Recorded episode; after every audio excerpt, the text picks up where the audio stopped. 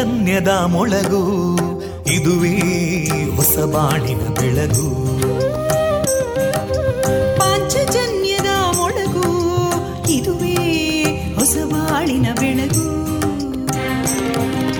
ಜನಮಾನಸವ ಅರಳಿಸುವಂತ ಅರಳಿಸುವಂತ ಜನಮಾನಸವ ಅರಳಿಸುವಂತ ವಿವೇಕವಾಣಿಯ ಮೊಳಗು. ಸುಖ ದುಃಖಗಳಿಗೆ ತಾಕೊರಳಾಗುವ ನೆಲ ಪ್ರೀತಿಯದಿ ಮೊಳಗು. ಇದುವೇ ಹೊಸ ಬಾಣಿನ ಬೆಳಗು. ಇದುವೇ ಪಾಂಚಜನ್ಯದ ಮೊಳಗು. ಇದುವೇ ಪಾಂಚಜನ್ಯದ ಮೊಳಗು. ವಿವೇಕಾನಂದ ವಿದ್ಯಾವರ್ಧಕ ಸಂಘ ಪ್ರವರ್ತಿತ ರೇಡಿಯೋ ಪಾಂಚಜನ್ಯ. ಇದು ಜೀವ ಜೀವದ ಸ್ವರ ಸಂಚಾರ. ತೊಂಬತ್ತು ಬಿಂದು ಎಂಟು ಸ್ವರ ತರಾಂಗಗಳಲ್ಲಿ ಈ ಹೊತ್ತಿನ ಪ್ರಸಾರ ಕಾರ್ಯಕ್ರಮವನ್ನು ಆರಂಭಿಸುತ್ತಿದ್ದೇವೆ. ಆತ್ಮೀಯ ಶ್ರೋತೃ ಬಾಂಧವರಿಗೆ ರೇಡಿಯೋ ಪಾಂಚಜನ್ಯ ಸಮುದಾಯ ಬಾನುಲಿ ಕೇಂದ್ರ ಬಳಗದ ಪರವಾಗಿ ನಾನು ತೇಜಸ್ವಿನಿ ಮಾಡುವ ಪ್ರೀತಿಪೂರ್ವಕ ನಮಸ್ಕಾರಗಳು. ವಂದೇ ಮಾತರಂ. ವಂದೇ ಮಾತರಂ. सुजलां सुफलां मलयज शीतलां सस्यश्यामलां मातरं वन्दे मातरम्। शुभ्रजोत्स्ना पुलकितयामिनीं पुल्लकुसुमिता ध्रुमदळशोभिनीं सुहासिनीं सुमधुरभाषिनीं सुखदां वरदां मातरं वन्दे मातरम् कोटि कोटि कण्ठा कलकलनिनादकराले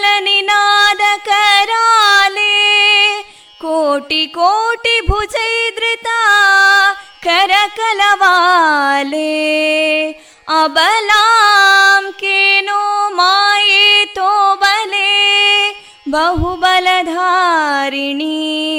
नमामि तारिणीं रिपुदलवारिणी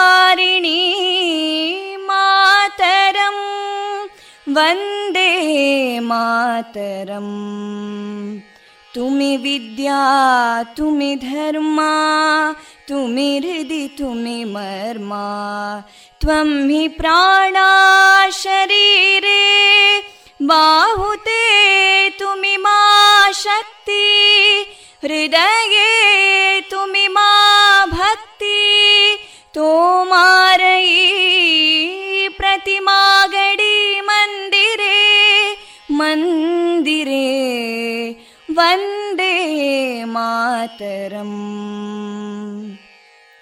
त्वं हि दुर्गा दशप्रहरणधारिणीं कमलां कमलदलविहारिणीं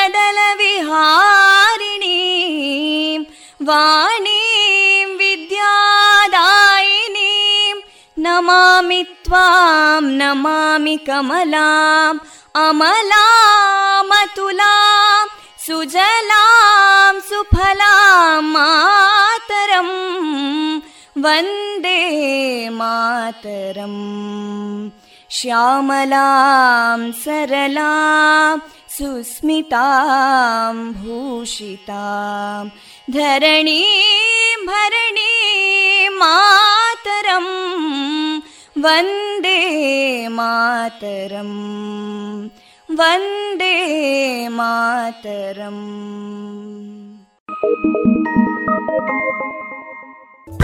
ಇಂದು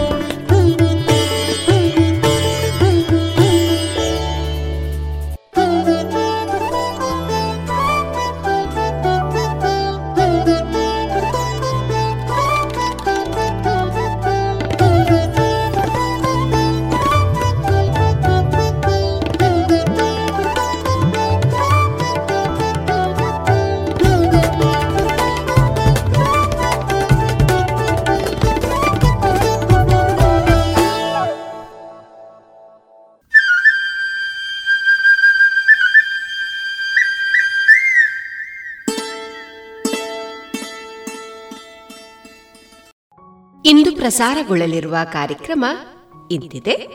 ಮೊದಲಿಗೆ ಭಕ್ತಿಗೀತೆಗಳು. ಯಕ್ಷಶ್ರೀ ಹವ್ಯಾಸಿ ಬಳಗದ ಮಾತೆಯರಿಂದ ವಾಯುಪುತ್ರ ಆಂಜನೇಯನ ಜನ್ಮ ವೃತ್ತಾಂತದ ಸರಣಿ ಕಾರ್ಯಕ್ರಮದಲ್ಲಿ ಶ್ರೀಮತಿ ವೀಣಾ ಸರಸ್ವತಿ ಅವರಿಂದ ಸರಣಿಯ ಕೊನೆಯ ಜನ್ಮ ವೃತ್ತಾಂತ ಕಗ್ಗ ವಾಚನ ರೋಶನಿ ಮಣಿಮುಂಡ ಅವರ ಹಾಡುಗಾರಿಕೆಯ ಶಾಸ್ತ್ರೀಯ ಸಂಗೀತ ಕಚೇರಿ ಹಿರಿಯ ಪತ್ರಕರ್ತರಾದ ದೂಗು ಲಕ್ಷ್ಮಣ್ ಅವರಿಂದ ಇತ್ತೀಚೆಗೆ ನಡೆದ ಪಶ್ಚಿಮ ಬಂಗಾಳ ರಾಜ್ಯದ ಚುನಾವಣಾ ಫಲಿತಾಂಶದ ಇಣುಕು ನೋಟ, ಜಾಣ ಸುದ್ದಿ, ಕೊನೆಯಲ್ಲಿ ಟಿಎಸ್ ಲಕ್ಷ್ಮೀನಾರಾಯಣ ಭಟ್ ಅವರ ಸಾಹಿತ್ಯದ ಭಾವಗೀತೆಗಳು ಪ್ರಸಾರವಾಗಲಿದೆ.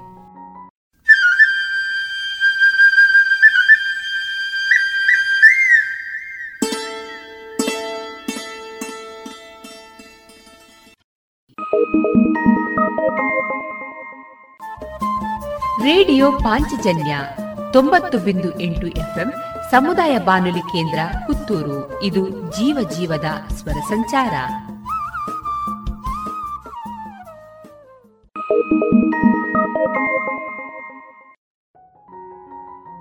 ಇದೀಗ ಮೊದಲಿಗೆ ಶ್ರೀದೇವರ ಸ್ತುತಿಯನ್ನ ಆಲಿಸೋಣ.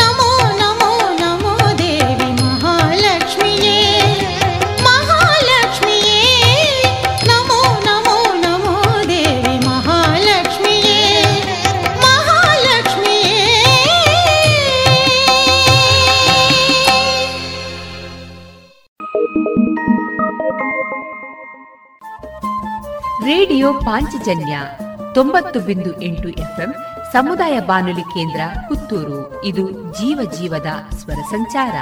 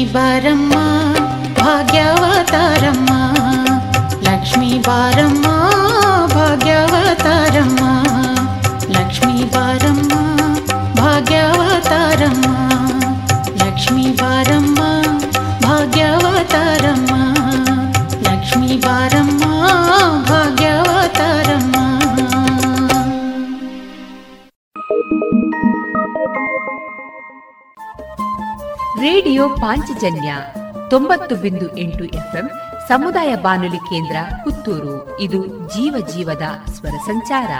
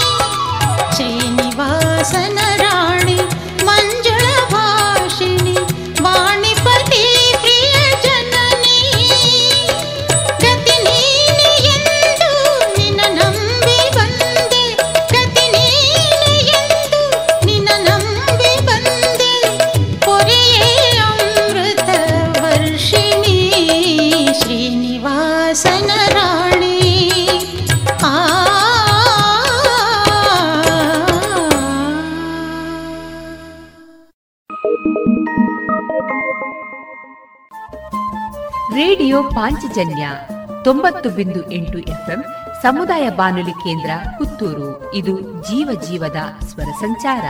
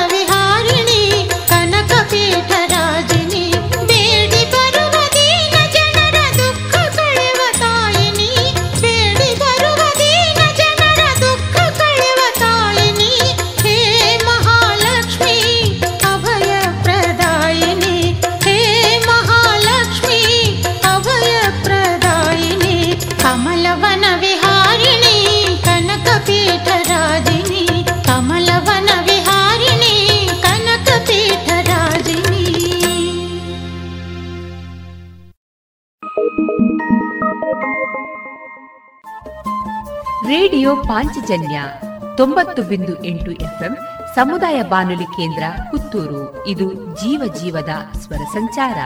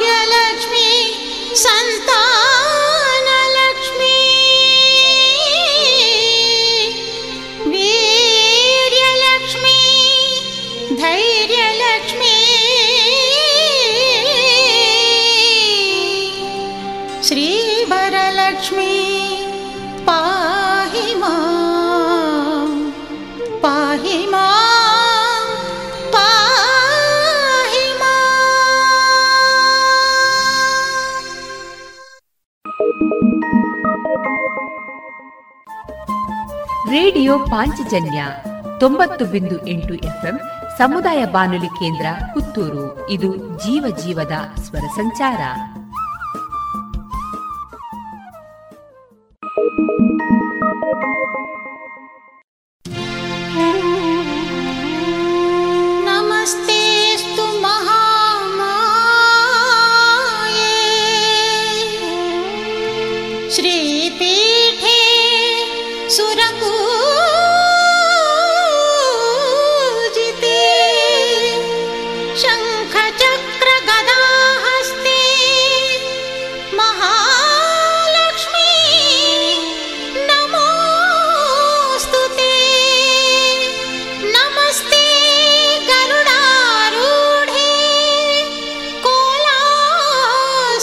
स्वयं करी सर्वपा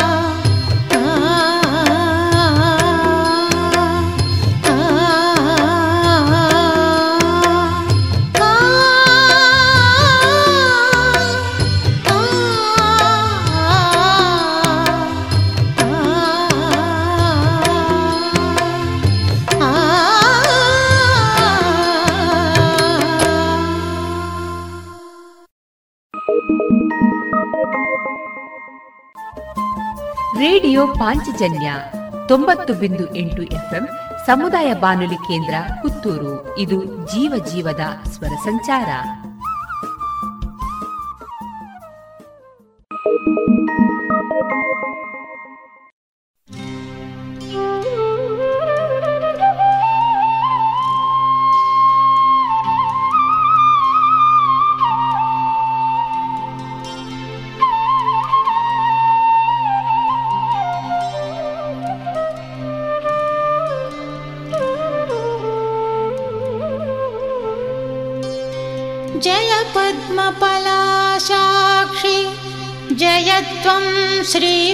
प्रिये। जय मातर्महालक्ष्मी संसारार्णवता।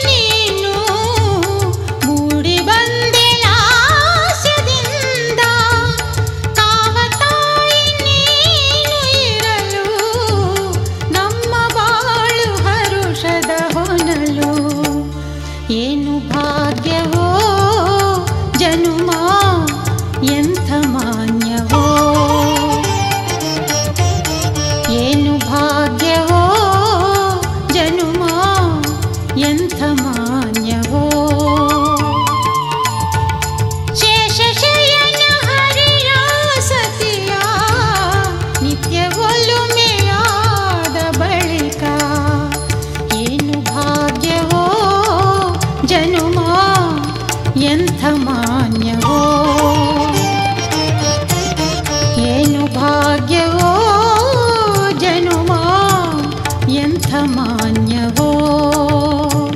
ಎಂಥ ಮಾನ್ಯವೋ? ಎಂಥ ಮಾನ್ಯವೋ?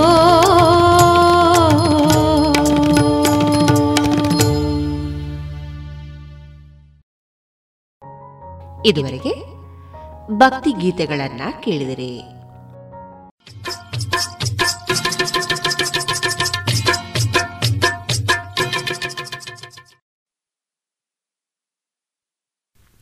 ಈ ಸಮಯದಲ್ಲಿ ಮನೆಯಲ್ಲಿ ಇರುವುದು ತುಂಬ ಮುಖ್ಯ ಅನ್ನೋದು ಕೇಳಿದ್ದೀರಾ?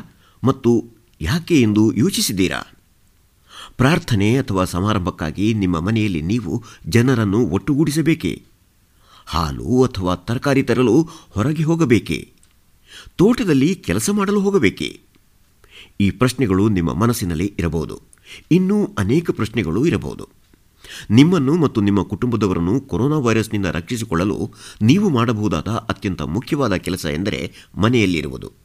ಮನೆಯಲ್ಲಿ ಇರುವುದರಿಂದ ನಿಮಗೆ ಸೋಂಕು ಬರುವುದು ತಪ್ಪುತ್ತದೆ ಮತ್ತು ಬೇರೆಯವರಿಗೂ ನಿಮ್ಮಿಂದ ಸೋಂಕು ತಗಲುವುದಿಲ್ಲ. ಹಾಗಾಗಿ ಈ ಸಮಯದಲ್ಲಿ ಮನೆಗೆ ಬರುವ ಸ್ನೇಹಿತರು ಮತ್ತು ನಂಟರು ಕೂಡ ಕಡಿಮೆ ಇದ್ದರೆ ಒಳ್ಳೆಯದು. ಹೊರಗೆ ಹೋಗುವ ಮೊದಲು ಇವತ್ತು ಹೊರಗೆ ಹೋಗುವುದು ಅನಿವಾರ್ಯವೇ ಎಂದು ನಿಮ್ಮನ್ನು ನೀವು ಕೇಳಿಕೊಳ್ಳಬೇಕು. ಅವಶ್ಯಕ ಸಾಮಾನುಗಳನ್ನು ತರಲು ಕೆಲವೊಮ್ಮೆ ಡಾಕ್ಟರ್ ಹತ್ತಿರ ಹೋಗಲು ಮತ್ತು ಅವಶ್ಯಕವಾದರೆ ಕೆಲಸಕ್ಕೆ ಹೋಗಲು ಹೊರಗೆ ಹೋಗಬಹುದು. ನಿಮ್ಮ ಸ್ಥಳೀಯ ಸರ್ಕಾರದ ನಿರ್ಬಂಧಗಳನ್ನು ಪರಿಶೀಲಿಸಿ. ಆಹಾರ ಪದಾರ್ಥ ಮತ್ತು ಔಷಧಿಗಳನ್ನು ಕೊಂಡುಕೊಳ್ಳಲು ನೀವು ಮನೆಯಿಂದ ಯಾರು ಹೋಗಬೇಕೆಂದು ಯಾರಾದರೂ ಒಬ್ಬರನ್ನೇ ನಿರ್ಧರಿಸಿ. ಸಾಧ್ಯವಾದರೆ ಇವುಗಳನ್ನು ತರಲು ಮೂರರಿಂದ ಐದು ದಿನಗಳಿಗೆ ಒಂದು ಸಲ ಹೋಗುವುದು ಉತ್ತಮ. ಮನೆಯಲ್ಲಿರುವಾಗ ನೀವು ಮತ್ತು ನಿಮ್ಮ ಮನೆಯ ಎಲ್ಲರೂ ಮಾಡಬೇಕಾದ ಅನೇಕ ಕೆಲಸಗಳಿವೆ. ಕೈಗಳನ್ನು ಆಗಾಗ್ಗೆ ತೊಳೆದುಕೊಳ್ಳಿ. ನಿಮ್ಮ ಕೈಗಳನ್ನು ಸೋಪು ಮತ್ತು ನೀರಿನಿಂದ ಕನಿಷ್ಠ ಇಪ್ಪತ್ತು ಸೆಕೆಂಡುಗಳವರೆಗೆ ತೊಳೆದುಕೊಳ್ಳಿ. ದಿನವೂ ಸ್ನಾನ ಮಾಡಿ ಮತ್ತು ನಿಮ್ಮ ಬಟ್ಟೆಗಳನ್ನು ದಿನವೂ ಬದಲಾಯಿಸಿ. ಉಗುರುಗಳನ್ನು ಕತ್ತರಿಸಿಕೊಳ್ಳಿ. ಮನೆಯನ್ನು ಸೋಪು ಮತ್ತು ನೀರಿನಿಂದ ನಿಯಮಿತವಾಗಿ ತೊಳೆಯಿರಿ. ಹೆಚ್ಚಿನ ಸುರಕ್ಷತೆಗಾಗಿ ಫಿನೈಲ್ನಂತಹ ಕ್ರಿಮಿನಾಶಕ ದ್ರಾವಕಗಳನ್ನು ಬಳಸಬಹುದು. ಆಗಾಗ್ಗೆ ಮುಟ್ಟುತ್ತಿರುವಂತಹ ಸಾಮಾನ್ಯ ಮೇಲ್ಭಾಗಗಳು, ಅಂದರೆ ಮೇಜು, ಕುರ್ಚಿ ಟಿವಿ ರಿಮೋಟ್ ಎಲ್ಲವನ್ನು ಇದರಲ್ಲಿ ಒರೆಸಬೇಕು. ಮನೆಯಲ್ಲಿ ಅರುವತ್ತು ವರ್ಷಕ್ಕಿಂತ ಹೆಚ್ಚು ವಯಸ್ಸಾದವರು ಯಾರಾದರೂ ಇದ್ದಾರಾ? ಅಥವಾ ಸಕ್ಕರೆ ಕಾಯಿಲೆ ಹೃದಯದ ತೊಂದರೆ, ಅಥವಾ ಶ್ವಾಸಕೋಶದ ಕಾಯಿಲೆಗಳು ಇರುವ ಯಾರಾದರೂ ಇದ್ದಾರಾ? ಹೌದಾದರೆ, ಅವರು ಮನೆಯಿಂದ ಹೊರಗೆ ಹೋಗದಂತೆ ನೋಡಿಕೊಳ್ಳಬೇಕು. ಇವರಿಗೆ ಕೊರೋನಾ ವೈರಸ್ ಸೋಂಕು ತಗಲಿದರೆ ಅವರಿಗೆ ತುಂಬ ಕಾಯಿಲೆಯಾಗಿ ಸಾಯಲೂಬಹುದು. ಅವರಿಗೆ ಔಷಧಿಗಳು ಮತ್ತು ಆಹಾರ ಪದಾರ್ಥಗಳಂತಹ ಅವಶ್ಯಕ ವಸ್ತುಗಳನ್ನು ಕೊಂಡುಕೊಳ್ಳಲು ಸಹಾಯ ಮಾಡಿ. ಮನೆಯಲ್ಲಿ ನಿಮಗೆ ಅಥವಾ ಯಾರಿಗಾದರೂ ಕಾಯಿಲೆ ಬಂದರೆ ಏನು ಮಾಡುತ್ತೀರಿ? ಮನೆಯಲ್ಲಿ ನಿಮಗೆ ಅಥವಾ ನಿಮ್ಮ ಮನೆಯ ಯಾರಿಗಾದರೂ ಕಾಯಿಲೆ ಬಂದರೆ ಅಥವಾ ಕೆಮ್ಮು, ಜ್ವರ ಅಥವಾ ಉಸಿರಾಟದ ತೊಂದರೆ ಕಂಡುಬಂದರೆ ಒಂದು ಸೊನ್ನೆ ಏಳು ಐದು ಸಹಾಯವಾಣಿಗೆ ಅಥವಾ ಡಾಕ್ಟರ್ಗೆ ಕರೆ ಮಾಡಿ. ಈ ಪರಿಸ್ಥಿತಿಯಲ್ಲಿ ನಿಮ್ಮ ನಿಯಮಿತ ಚೆಕಪ್ಗಾಗಿ ಡಾಕ್ಟರ್ ಹತ್ತಿರ ಹೋಗುವುದು ಬೇಡ. ಅವಶ್ಯವಿದ್ದರೆ ನಿಮ್ಮ ಡಾಕ್ಟರ್ಗೆ ಕರೆ ಮಾಡಿ. ನೀವು ಗರ್ಭಿಣಿಯಾಗಿದ್ದರೆ ನಿಮ್ಮ ಆಶಾ ಕಾರ್ಯಕರ್ತೆಗೆ ಕರೆ ಮಾಡಿ. ನಿಮ್ಮ ಚೆಕಪ್ ಮತ್ತು ಪರೀಕ್ಷೆಗಳಿಗಾಗಿ ಎಲ್ಲಿಗೆ, ಯಾವಾಗ ಹೋಗಬೇಕು ಎಂದು ಕೇಳಿಕೊಳ್ಳಿ. ಹೆರಿಗೆ ನೋವು ಅಥವಾ ಅಪಘಾತವಾದರೆ ತಕ್ಷಣವೇ ಹಾಸ್ಪಿಟಲ್ಗೆ ಹೋಗಬೇಕು. ಈ ಅಭ್ಯಾಸಗಳನ್ನು ಮನೆಯಲ್ಲಿ ಮಾಡಿ ಮತ್ತು ಬೇರೆಯವರು ಮಾಡಬೇಕು ಎಂದು ಹೇಳಿ. ಈ ಮುನ್ನೆಚ್ಚರಿಕೆಗಳನ್ನು ತೆಗೆದುಕೊಳ್ಳುವುದರಿಂದ ನೀವು ಮತ್ತು ನಿಮ್ಮ ಕುಟುಂಬದವರು ಸುರಕ್ಷಿತವಾಗಿರುತ್ತೀರಿ.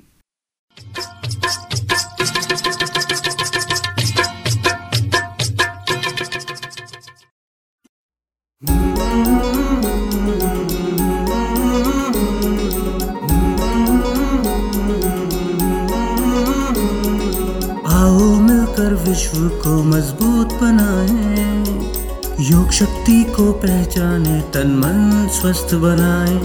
चुने ज्ञान के मार्ग पर हम सत्य को पहचाने। योग करें हम नित्य ही, ऋषि मुनियों की ही माने। संदेश ही हम विश्व के जन जन में फैलाए। योग शक्ति को पहचाने, तन मन स्वस्थ बनाए। आसन प्राणायाम ध्यान से तन मन को महकाए। आलस नींद छोड़े खुद को आत्मनिर्भर बनाए आओ मिलकर विश्व को मजबूत बनाए योग शक्ति को पहचाने तन मन स्वस्थ बनाए तन मन स्वस्थ बनाए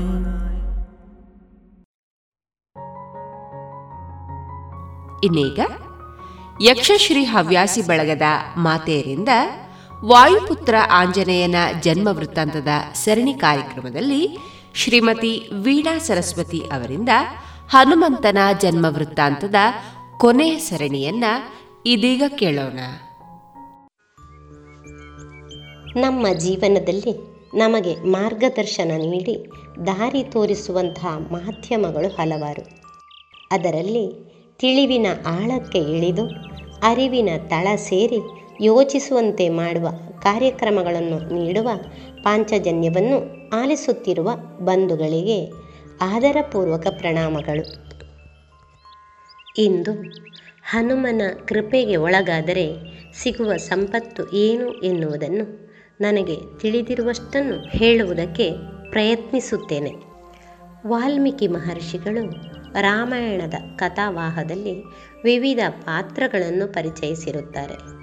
ಕೆಲವನ್ನು ತಾವೇ ಪರಿಚಯಿಸಿದರೆ ಇನ್ನು ಕೆಲವನ್ನು ಪಾತ್ರಗಳ ಸಂಭಾಷಣೆಯಲ್ಲಿ ಪರಿಚಯಿಸಿರುತ್ತಾರೆ.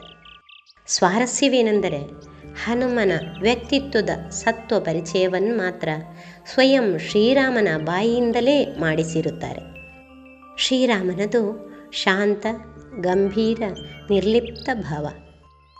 ಧನ, ಕನಕ, ಪದವಿ, ಐಶ್ವರ್ಯಗಳನ್ನೋ, ವ್ಯಕ್ತಿಗಳನ್ನೋ ಕಂಡು ಬೆರಗಾಗಿ ಮನಸೋಲುವ ಸಾಮಾನ್ಯನಲ್ಲ. ಅಂತಹ ರಾಮನೇ ಮೊದಲ ಸಂದರ್ಶನದಲ್ಲೇ ಹನುಮಂತನಿಗೆ ಮನಸೋತು, ಇವನು ಅಸಾಧಾರಣನು, ಇವನ ಸ್ನೇಹವು ನಮಗೆ ಬಹಳ ಶ್ರೇಯಸ್ಕರವು ಎನ್ನುವುದನ್ನು ಥಟ್ಟನೆ ಗ್ರಹಿಸಿದ. ಹಾಗಾದರೆ ಆಂಜನೇಯನ ಅಂತಃಸತ್ವ ಎಂತಹದ್ದು ಎಂಬುದನ್ನು ನಾವೇ ಊಹಿಸಿಕೊಳ್ಳಬಹುದಲ್ವೇ? ಹನುಮಂತನು ತನ್ನ ಪರಿಚಯಾತ್ಮಕ ಮಾತುಗಳಲ್ಲೂ ಶ್ರುತಿ ಸುಭಗ. ಸಾಲಂಕೃತ ಪದಪುಂಜಗಳ ಅನುಪಮ ಸುಂದರ ಭಾಷಾ ಶೈಲಿಯನ್ನು ಆಲಿಸಿದ ಶ್ರೀರಾಮನೇ ಆಹ್ಲಾದಗೊಳ್ಳುತ್ತಾನಂತೆ. ಹನುಮನ ಭವ್ಯ ನಿಲುವು, ನಮ್ರತೆ, ಹಾವ ಭಾವ ಸ್ವಾಮಿನಿಷ್ಠೆ ರಾಜನೇತಿಜ್ಞತೆ ಎಲ್ಲವೂ ರಾಮನ ಮನಸ್ಸನ್ನು ಸೂರೆಗೊಳ್ಳುತ್ತದೆ. ಸ್ವಾಮಿ ಶ್ರೀರಾಮಚಂದ್ರನ ರಾಮನಾಮವು ಅವನ ಧಮನಿ ಧಮನಿಗಳಲ್ಲಿ ಹರಿಯುವುದು. ಹನುಮಂತನ ಹೃದಯದಲ್ಲಿ ಕೊರೆದಿರುವುದು ರಾಮನ ಬಿಂಬವೇ. ಮಾರುತಿಯು ಅವನ ಸ್ವಾಮಿಯ ಭಕ್ತಿಗಾಗಿ ರಾಮನನ್ನು ಅನವರತ ಕೃಪೆ ಮಾಡುದೇವಾ ಎಂದು ಬೇಡುತ್ತಿದ್ದನಂತೆ. ಅವನಿಗೆ ಬೇರೆ ಯಾವ ಸಂಪತ್ತು ಸೌಭಾಗ್ಯವೂ ಬೇಡ. ಇಂದಿಗೂ ಅಂಜನೀಪುತ್ರ ಹನುಮಂತನ ಆದರ್ಶ ಗುಣಗಳು ಇಡೀ ಜಗತ್ತಿಗೆ ಮಾದರಿ. ಶಕ್ತಿ ಮತ್ತು ಮಾನವೀಯತೆ, ಧೈರ್ಯ, ಶರಣಾಗತಿ ಸಹಾಯ ಗುಣ ಬಾಂಧವ್ಯ, ನಿರಂತರತೆ, ಪ್ರಫುಲ್ಲತೆ ಹೀಗೆ ಎಲ್ಲ ವ್ಯಕ್ತಿತ್ವಗಳು ಹನುಮನಲ್ಲಿ ಮನೆ ಮಾಡಿತ್ತು. ನಾವು ಮಾಡಿದ ಕರ್ಮಾನುಸಾರ ನಮಗೆ ಫಲ ಸಿಕ್ಕುವುದಾದರೂ ದೇವರ ಮೇಲಿನ ಭಕ್ತಿ ಭಾವದಿಂದ ನಮ್ಮ ಕುಕರ್ಮಗಳು ಕರಗಿ ನಮಗೆ ಉತ್ತಮ ವರ್ತಮಾನ ಹಾಗೂ ಭವಿಷ್ಯ ಸಿಗುವುದು ಎನ್ನುವುದು ಸತ್ಯದ ಮಾತು. ಹನುಮ ವಾಯುಪುತ್ರನಾದುದರಿಂದ ಪೂರ್ಣ ಪ್ರಪಂಚಕ್ಕೇ ಚೈತನ್ಯದ ಚಿಲುಮೆಯವನು ಸಕಲ ಪ್ರಾಣಿಗಳಿಗೂ ಮುಖ್ಯನು, ಶ್ರೇಷ್ಠನು. ಸಾಕ್ಷಾತ್ ದೇವರ ಅವತಾರ ರೂಪ. ಅವನಂತಹ ಬಲಶಾಲಿಯನ್ನು ನೆನೆದು ಸ್ತುತಿಸಿ ಪೂಜೆಗೈದು ಕೃಪೆಯನ್ನು ಪಡೆದರೆ ರೋಗ ರುಜಿನಗಳು, ದುಃಖ ದಾರಿದ್ರ್ಯಗಳು ಕರಗಿ ಜೀವನದಲ್ಲಿ ಸುಖವು ಪ್ರಾಪ್ತವಾಗುವುದು. ಹನುಮನು ಸೂರ್ಯನಿಂದ ವಿದ್ಯಾಪಾರಂಗತನಾದ. ಆದುದರಿಂದ ವಿದ್ಯಾರ್ಜನೆ ಮಾಡುವ ಯಾರೇ ಆಗಲಿ ಆಂಜನೇಯನನ್ನು ಭಕ್ತಿಯಿಂದ ಭಜಿಸಿದರೆ ನೆನೆದ ಕಾರ್ಯಗಳು ಸಫಲವಾಗುತ್ತದೆ. ಆದುದರಿಂದಲೇ ಶಾಲಾ ಕಾಲೇಜಿನ ವಿದ್ಯಾರ್ಥಿಗಳಿಗೆ ಆಂಜನೇಯನೆಂದರೆ ಬಲು ಪ್ರೀತಿ. ಹಾಗೆ ದೇಹದಾಢ್ಯಪಟುಗಳು ಗರಡಿಮನೆಯ ವಿದ್ಯಾರ್ಥಿಗಳು ತಮ್ಮ ಶಕ್ತಿಯನ್ನು ಹೆಚ್ಚಿಸಿಕೊಳ್ಳಲು ವ್ಯಾಯಾಮ, ಕಸರತ್ತು ಮಾಡುವಲ್ಲಿ ಆರಾಧ್ಯ ದೈವ ಹನುಮಂತನ ಆರಾಧನೆ ಮಾಡುವುದು ರೂಢಿ. ಹೆಚ್ಚೇಕೆ?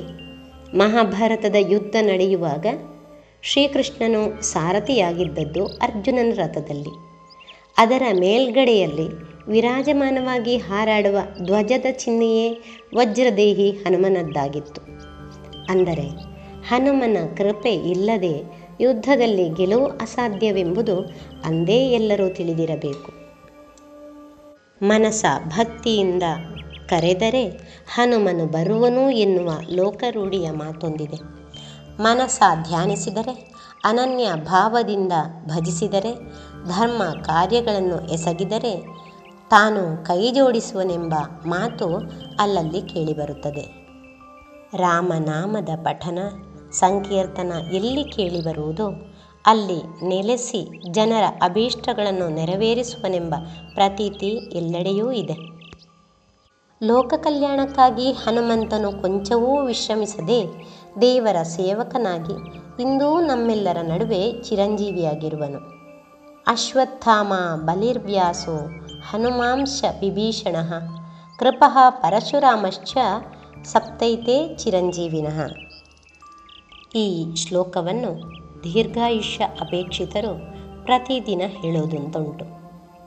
ಇಂತಹ ಸಾಂಘಿಕ ಚಿಂತನೆಯಲ್ಲಿ ನಾವೆಲ್ಲರೂ ಸೇರಿಕೊಂಡು ಹನುಮಂತ ದೇವರ ಕೃಪೆಗೆ ಒಳಗಾಗೋಣ ಎನ್ನುತ್ತಾ, ಈವರೆಗೆ ಆಂಜನೇಯ ದೇವರ ಜನನ ವೃತ್ತಾಂತವನ್ನು ಕಥಾರೂಪದಲ್ಲಿ ಸರಣಿಯಾಗಿ ಕೇಳಿದ ನಿಮಗೆಲ್ಲರಿಗೂ ಹಾಗೂ ಪಾಂಚಜನ್ಯದ ಬಳಗದವರಿಗೂ ಯಕ್ಷಶ್ರೀ ಹವ್ಯಾಸಿ ಬಳಗದ ಎಲ್ಲ ಸದಸ್ಯರು ಸೇರಿ ಮಾಡುವ ವಂದನೆಗಳು. ಧನ್ಯವಾದ.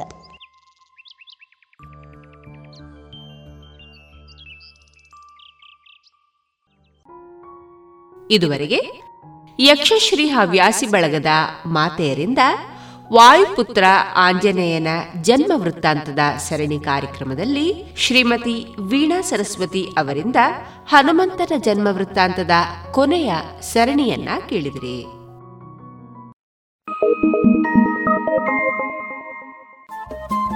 ರೇಡಿಯೋ ಪಾಂಚಜನ್ಯ ತೊಂಬತ್ತು ಬಿಂದು ಎಂಟು ಎಫ್ಎಂ ಸಮುದಾಯ ಬಾನುಲಿ ಕೇಂದ್ರ ಪುತ್ತೂರು. ಇದು ಜೀವ ಜೀವದ ಸ್ವರ ಸಂಚಾರ.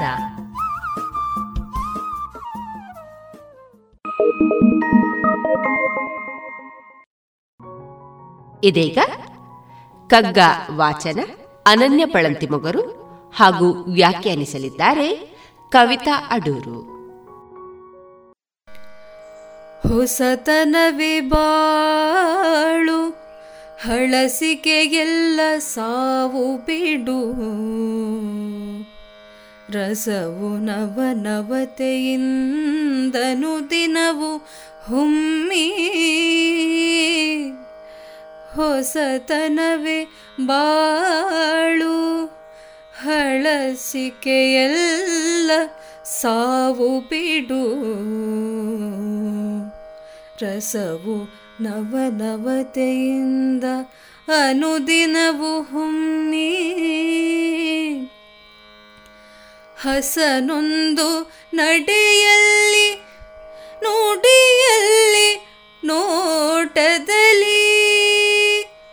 ಪಸರುತ್ತಿರೆ ಬಾಳ್ ಚೆಲುವು ಮಂಕುತಿಮ್ಮ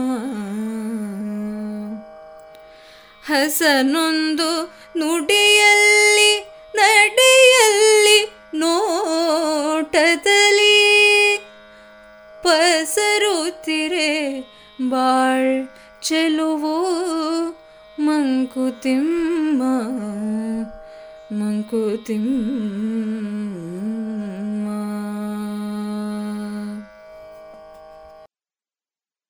ಹೊಸತನವೇ ಬಾಳು, ಕೆಟ್ಟ ವಾಸನೆಯಿಂದ ಕೂಡಿದ ಹಳತಾಗಿರುವುದೆಲ್ಲವೂ ಸಾವು.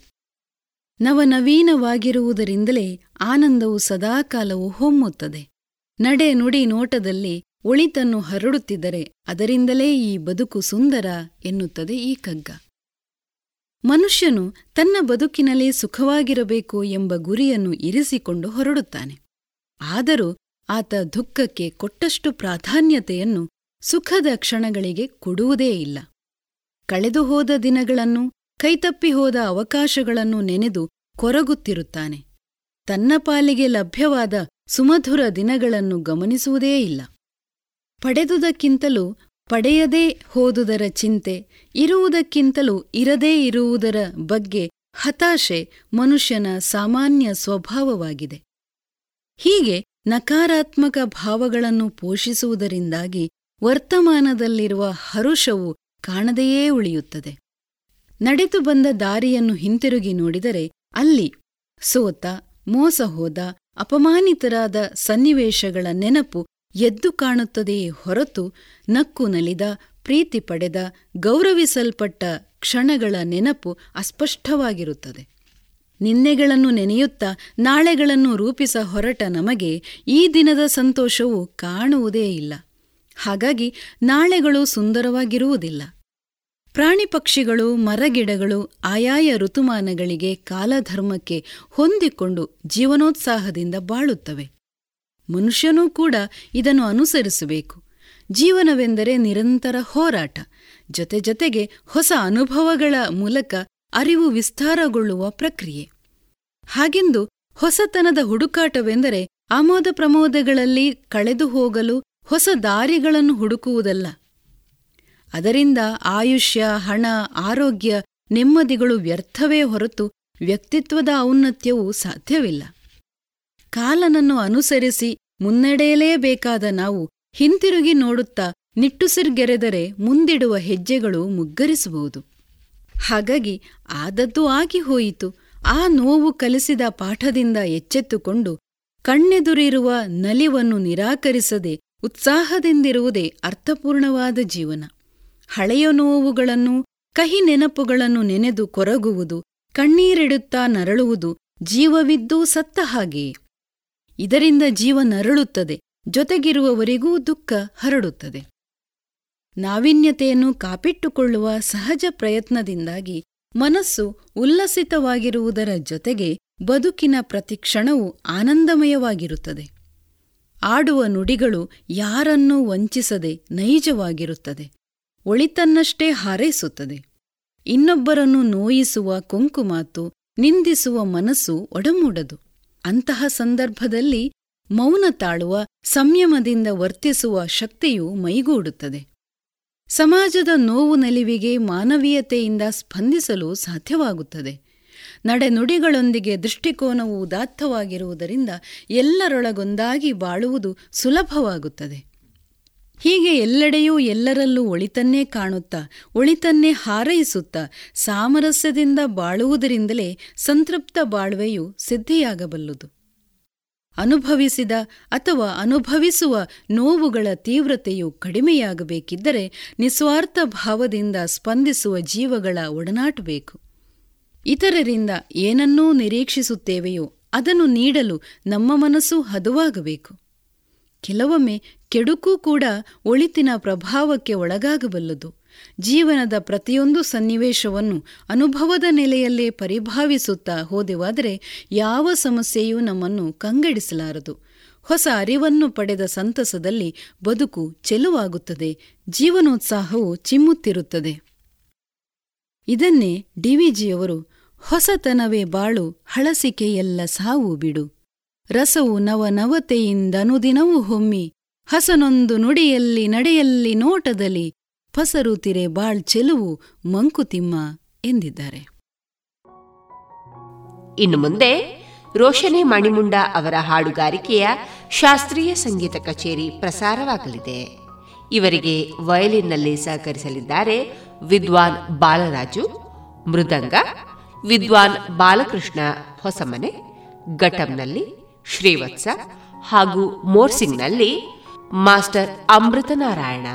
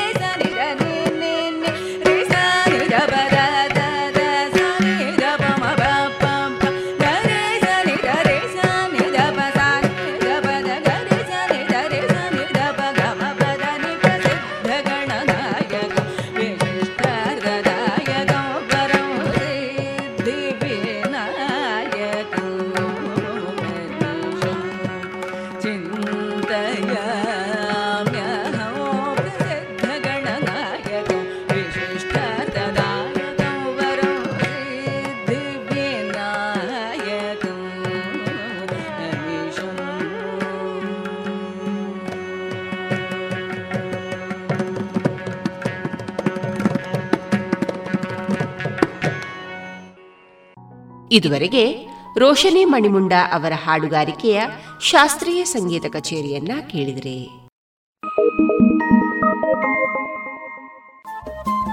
ರೇಡಿಯೋ ಪಾಂಚಜನ್ಯ ತೊಂಬತ್ತು ಬಿಂದು ಎಂಟು ಎಫ್ಎಂ ಸಮುದಾಯ ಬಾನುಲಿ ಕೇಂದ್ರ ಪುತ್ತೂರು. ಇದು ಜೀವ ಜೀವದ ಸ್ವರ ಸಂಚಾರ.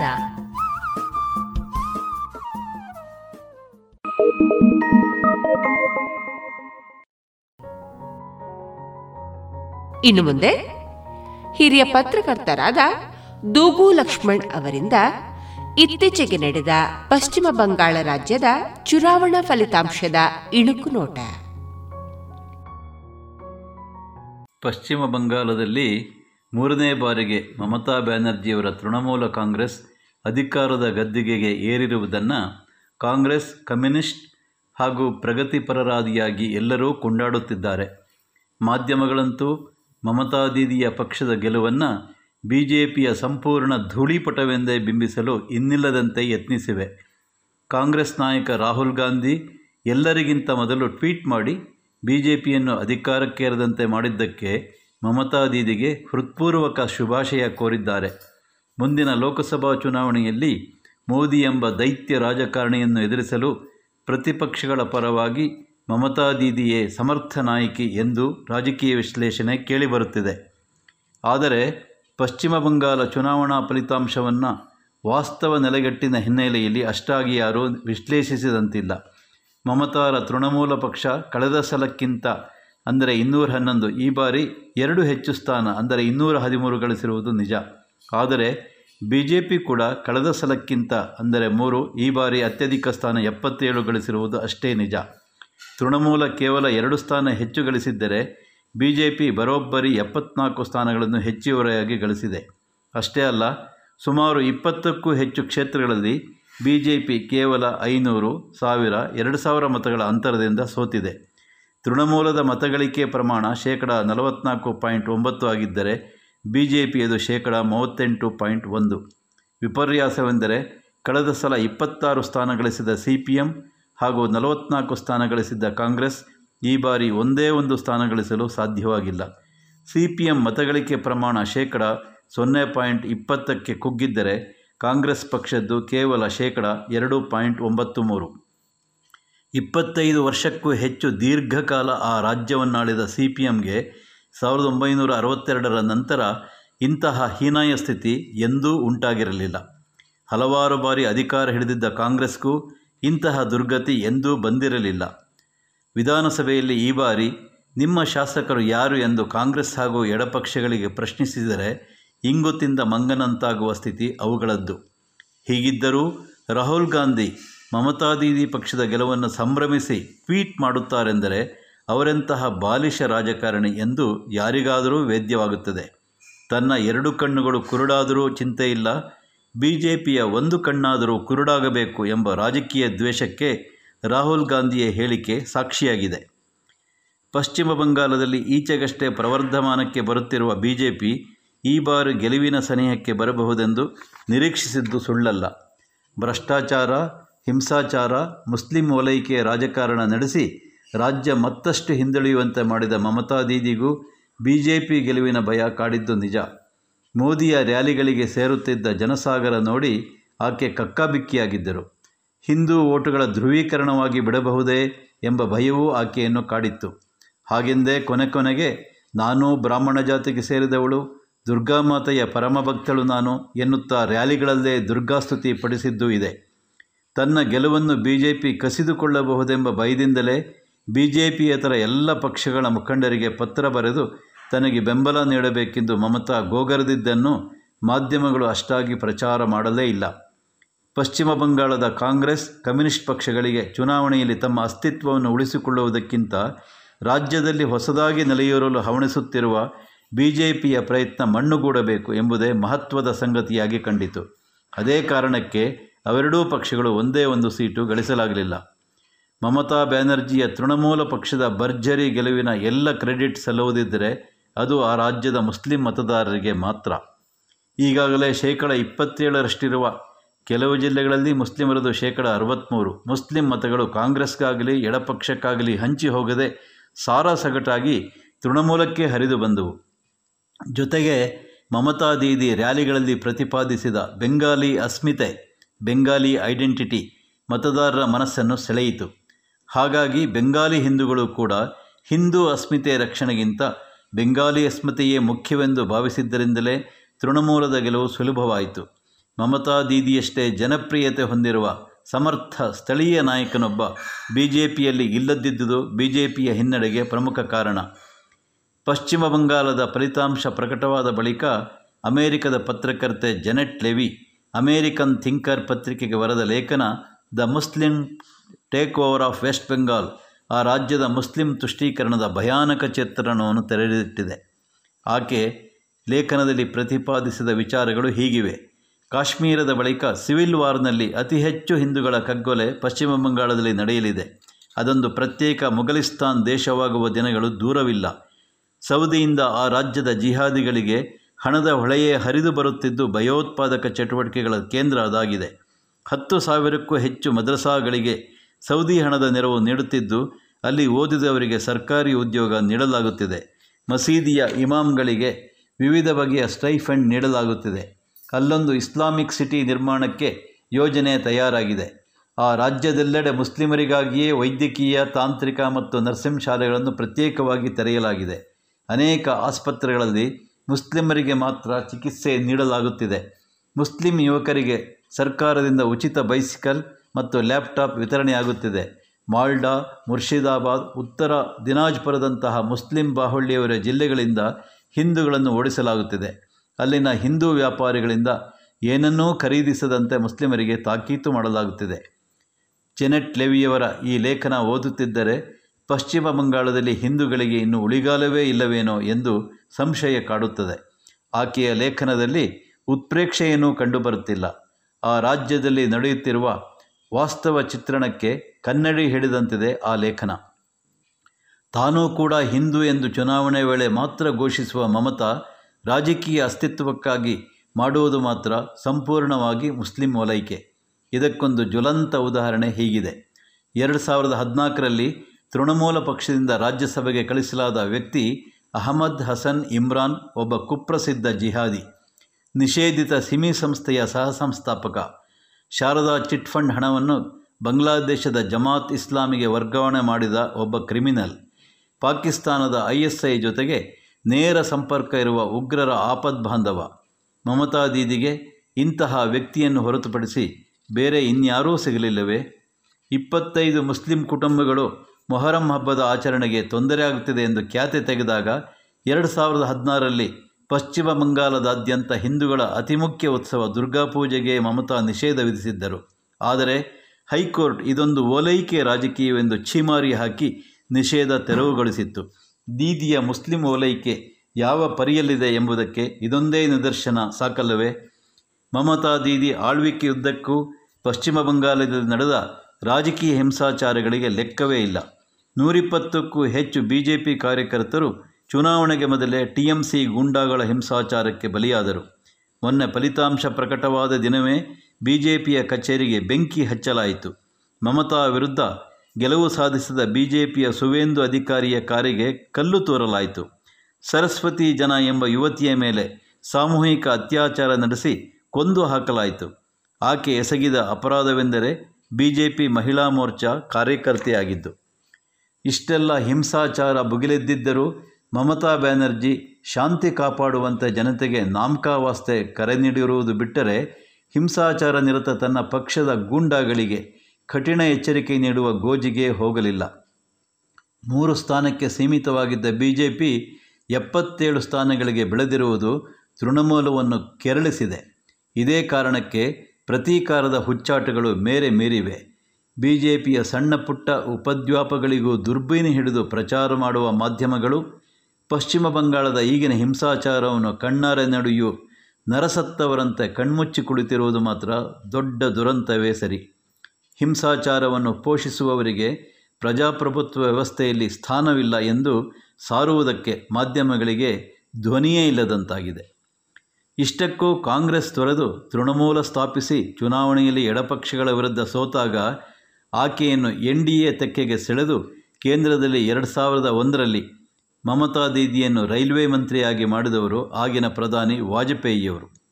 ಒಂದು ರೀತಿಯಲ್ಲಿ ಆಕೆಗೆ ರಾಜಕೀಯ ಮರುಜನ್ಮ ನೀಡಿದ್ದರು ವಾಜಪೇಯಿ. ಮತ್ತೆ ಮುನಿಸಿಕೊಂಡು ಎನ್ ಡಿ ಎ ತೊರೆದಾಗಲೂ ಎರಡು ಸಾವಿರದ ಮೂರರಲ್ಲಿ ಬಿ ಜೆ ಪಿಯ ವರಿಷ್ಠರಾದ ಅಡ್ವಾಣಿ ಜಾರ್ಜ್ ಮುಂತಾದವರ ವಿರೋಧವಿದ್ದರೂ ಪುನಃ ಆಕೆಯನ್ನು ಕೇಂದ್ರ ಸರ್ಕಾರದಲ್ಲಿ ಮಂತ್ರಿ ಮಾಡಿದ್ದು ಕೂಡ ವಾಜಪೇಯಿಯವರೇ. ಎರಡು ಸಾವಿರದನೇ ಇಸವಿಯಲ್ಲಿ ಪ್ರಧಾನಿ ವಾಜಪೇಯಿ ಸ್ವತಃ ತಾವೇ ಕೋಲ್ಕತ್ತಾದಲ್ಲಿದ್ದ ಮಮತಾ ಅವರ ಮನೆಗೆ ಸೌಹಾರ್ದದ ಭೇಟಿ ನೀಡಿದ್ದರು. ಮಮತಾರ ತಾಯಿ ಗಾಯತ್ರಿ ದೇವಿಯವರ ಕಾಲ್ಮುಟ್ಟಿ ನಮಸ್ಕರಿಸಿ ಬಂದಿದ್ದರು. ಮಮತಾ ದೀದಿಗೆ ಮಾತ್ರ ಅದ್ಯಾವ ಕೃತಜ್ಞತೆಯೂ ಉಳಿದಿಲ್ಲ.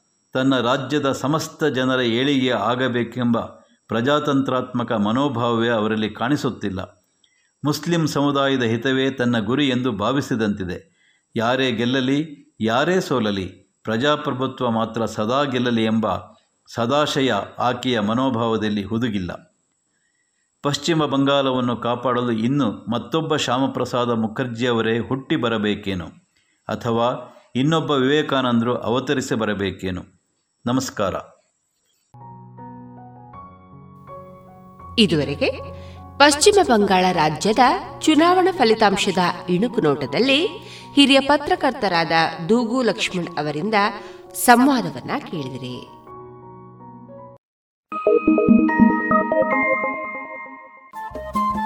ರೇಡಿಯೋ ಪಾಂಚಜನ್ಯ ತೊಂಬತ್ತು ಬಿಂದು ಎಂಟು ಎಫ್ಎಂ ಸಮುದಾಯ ಬಾನುಲಿ ಕೇಂದ್ರ ಪುತ್ತೂರು. ಇದು ಜೀವ ಜೀವದ ಸ್ವರ ಸಂಚಾರ.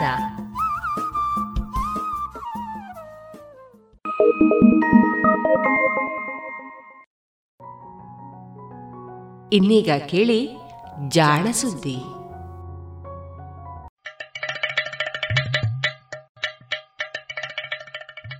ಕೇಳು ಕೇಳು ಕೇಳು ಜಾಣ ಜಾಣ ಸುದ್ದಿಯ ಕೇಳು ಕೇಳು ಕೇಳು ಜಾಣ. ಇಂದು ಹಂದು ಮುಂದು ಹಿಂದು ಹರಿವು ತಿಳಿವು ಚುಟುಕು ಬೆರಗು ನಿತ್ಯ ನುಡಿಯುವತ್ತು ತರಲು ನಿತ್ಯ ನುಡಿಯುವತ್ತು ತರಲು ಕೇಳಿ ಜಾಣರ. ಜಾಣ ಸುದ್ದಿಯ ಕೇಳು ಕೇಳು ಕೇಳು ಜಾಣ. ಜಾಣ ಸುದ್ದಿಯ ಕೇಳು ಕೇಳು ಕೇಳು ಜಾಣ. ಕಥಾ ಸಮಯ.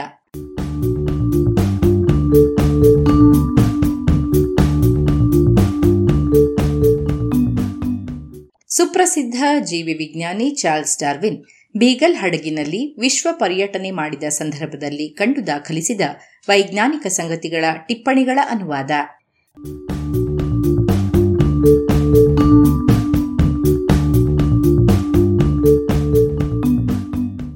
ನೆರವು ಶ್ರೀಮತಿ ನಾಗರತ್ನ ಸ್ಮಾರಕ ಅನುದಾನ.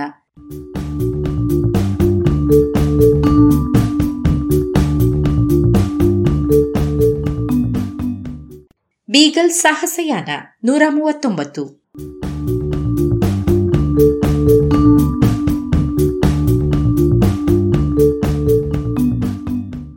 ಜೂನ್ ಇಪ್ಪತ್ತೇಳು. ಬೆಳಗ್ಗೆ ಹೊರಟು ನಡು ಮಧ್ಯಾಹ್ನದ ವೇಳೆಗೆ ಒಂದು ಪುಟ್ಟ ಝರಿ ಒಂದಿಷ್ಟು ಹಸಿರು ಇದ್ದ ಪೇಪೋಟೆ ಕೊಳ್ಳವನ್ನು ತಲುಪಿದೆವು. ಅಲ್ಲಿ ಒಂದೆರಡು ಆಲ್ಗಾರೋಬಾ ಮರಗಳು, ಒಂದು ಬಗೆಯ ಮಿಮೋಸಾ ಗಿಡವೂ ಇದ್ದವು. ಉರುವಲು ಇದ್ದುದರಿಂದ ಅಲ್ಲೊಂದು ಲೋಹ ಕರಗಿಸುವ ಕುಲುಮೆಯನ್ನೂ ಕಟ್ಟಿದ್ದರು. ಅದನ್ನು ನಿರ್ವಹಿಸಲು ಅಲ್ಲಿ ಒಬ್ಬನಿದ್ದ. ಗುವಾನಾಕಗಳನ್ನು ಬೇಟೆಯಾಡುವುದು ಅವನ ಏಕೈಕ ಕೆಲಸವಾಗಿತ್ತು. ರಾತ್ರಿಯೋ ಹೆಪ್ಪುಗಟ್ಟಿ ಬಿಡುತ್ತಿತ್ತು. ಆದರೆ ಸಾಕಷ್ಟು ಸೌದೆ ಇದ್ದುದರಿಂದ ನಾವು ಬೆಚ್ಚಗೆ ಮಾಡಿಕೊಳ್ಳಬಹುದಾಯಿತು. ಜೂನ್ ಇಪ್ಪತ್ತೆಂಟು. ನಾವು ನಿಧಾನವಾಗಿ ಮೇಲೇರಲು ಆರಂಭಿಸಿದೆವು. ಕಣಿವೆಯು ಈಗ ಕೊಳ್ಳವಾಗಿತ್ತು. ಬೆಳಗಿನ ಹೊತ್ತು ಹಲವು ಗುವಾನಾಕಾಗಳನ್ನೂ, ಅವುಗಳಂತಹದ್ದೇ ವಿಕುನಾ ಪ್ರಾಣಿಗಳ ಹೆಜ್ಜೆ ಗುರುತುಗಳನ್ನು ಕಂಡೆವು. ಈ ಎರಡನೆಯ ಪ್ರಾಣಿ ಆಲ್ಪ್ಸ್ ಬೆಟ್ಟಗಳಲ್ಲಷ್ಟೇ ನೆಲೆಯಾಗಿದೆ. ಸದಾ ಹಿಮ ಕವಿದಿರುವೆಡೆಯಿಂದ ಕೆಳಗೆ ಅದು ಇಳಿದು ಬರುವುದೇ ಅಪರೂಪ. ಹೀಗಾಗಿ ಇದರ ನೆಲೆ ಗುವಾನಾಕುಗಳ ನೆಲೆಗಿಂತಲೂ ಬರಡು ಹಾಗೂ ಎತ್ತರದ್ದು. ನಾವು ಸಾಕಷ್ಟು ಸಂಖ್ಯೆಯಲ್ಲಿ ಕಂಡ ಇನ್ನೊಂದು ಪ್ರಾಣಿ ಎಂದರೆ ಒಂದು ಪುಟ್ಟ ನರಿ. ಇದು ಅಲ್ಲಿ ಒಂದಿಷ್ಟು ಹಸಿರು ಇದ್ದರೂ ಸಾಕಷ್ಟು ಸಂಖ್ಯೆಯಲ್ಲಿ ಕಾಣಿಸಿಕೊಳ್ಳುವ ಸಣ್ಣ ಪುಟ್ಟ ಇಲಿ ದಂಶಕಗಳನ್ನು ಬೇಟೆಯಾಡಿ ಬದುಕುತ್ತಿರಬೇಕು ಎಂಬುದು ನನ್ನ ಊಹೆ. ಪಟಗೋನಿಯಾದಲ್ಲಿ ಮಂಜು ಹನಿಗಳ ಹೊರತಾಗಿ ಒಂದು ಹನಿಯೂ ಸಿಹಿ ನೀರು ಇಲ್ಲದ ಸಲಿನಾ ಉಪ್ಪು ಸರೋವರಗಳ ಅಂಚಿನಲ್ಲಿಯೂ ಈ ಪುಟ್ಟ ಪ್ರಾಣಿಗಳು ಹಿಂಡು ಹಿಂಡಾಗಿರುತ್ತವೆ. ಹಲ್ಲಿಗಳ ನಂತರ ಈ ಭೂಮಿಯ ಅತ್ಯಂತ ಶುಷ್ಕವಾದ ಹಾಗೂ ಅತಿ ಸಣ್ಣ ಜಾಗದಲ್ಲಿಯೂ ಕೂಡ ಇಲಿಗಳು ಬದುಕಬಲ್ಲವು ಎನಿಸುತ್ತದೆ. ಮಹಾಸಾಗರಗಳ ದಟ್ಟ ನಡುವೆ ಇರುವ ದ್ವೀಪಗಳಲ್ಲಿಯೂ ಇವು ಇವೆ. ಸುತ್ತಲೆಲ್ಲವೂ ಬರಡೋ ಬರಡು. ಮೋಡವಿಲ್ಲದ ನಿಚ್ಚಳವಾದ ಆಕಾಶ ಅದನ್ನು ಇನ್ನಷ್ಟು ಸ್ಪಷ್ಟವಾಗಿ ಎತ್ತಿ ಕಾಣಿಸಿತ್ತು. ಒಂದೆರಡು ಕ್ಷಣ ಇಂತಹ ನೋಟ ನೆಮ್ಮದಿ ಎನ್ನಿಸಿದರೂ ಆ ಭಾವ ಹೆಚ್ಚು ಹೊತ್ತು ನಿಲ್ಲುವುದಿಲ್ಲ. ಅನಂತರ ಅದು ಸ್ವಾರಸ್ಯವೇ ಇಲ್ಲದಂತೆನಿಸುತ್ತದೆ. ನಾವು ಪ್ರೈಮೆರಾ ಲೀನಿಯಾ ಅಥವಾ ಮೊತ್ತ ಮೊದಲ ನೀರಿನ ಅಡ್ಡಿಯ ಬಳಿ ಶಿಬಿರ ಹೂಡಿದೆವು. ಪರ್ವತದ ಪೂರ್ವ ದಿಕ್ಕಿನಲ್ಲಿರುವ ಈ ತೊರೆಗಳು ಅಟ್ಲಾಂಟಿಕ್ ಸಾಗರವನ್ನು ಸೇರುವುದಿಲ್ಲ. ಆದರೆ ಅಲ್ಲಿನ ಪ್ರದೇಶದ ನಟ್ಟ ನಡುವೆ ಸ್ವಲ್ಪ ಎತ್ತರದಲ್ಲಿರುವ ಒಂದು ಉಪ್ಪಿನ ಸರೋವರವನ್ನು ಸೇರುತ್ತವೆ. ಹೀಗೆ ಅಂದಾಜು ಹತ್ತು ಸಾವಿರ ಅಡಿ ಎತ್ತರದಲ್ಲಿ ಅಲ್ಲೊಂದು ಕ್ಯಾಸ್ಪಿಯನ್ ಸಮುದ್ರದ ತಹದ್ದು ನಿರ್ಮಾಣವಾಗಿದೆ. ನಾವು ಮಲಗಿದಲ್ಲಿ ಇನ್ನೂ ಹಲವು ಹಿಮದ ತೇಪೆಗಳು ಇದ್ದುವು. ಆದರೆ ಇವು ವರ್ಷದ ಎಲ್ಲ ಕಾಲದಲ್ಲಿಯೂ ಇರುವುದಿಲ್ಲ. ಈ ಎತ್ತರದ ಪರ್ವತಗಳಲ್ಲಿ ಬೀಸುವ ಗಾಳಿಯು ನಿರ್ದಿಷ್ಟ ನಿಯಮಪಾಲಕರೇ. ಪ್ರತಿದಿನವೂ ಒಂದು ಹೊಸ ಮಾರುತ ಈ ಕಣಿವೆಯಲ್ಲಿ ಬೀಸುತ್ತದೆ.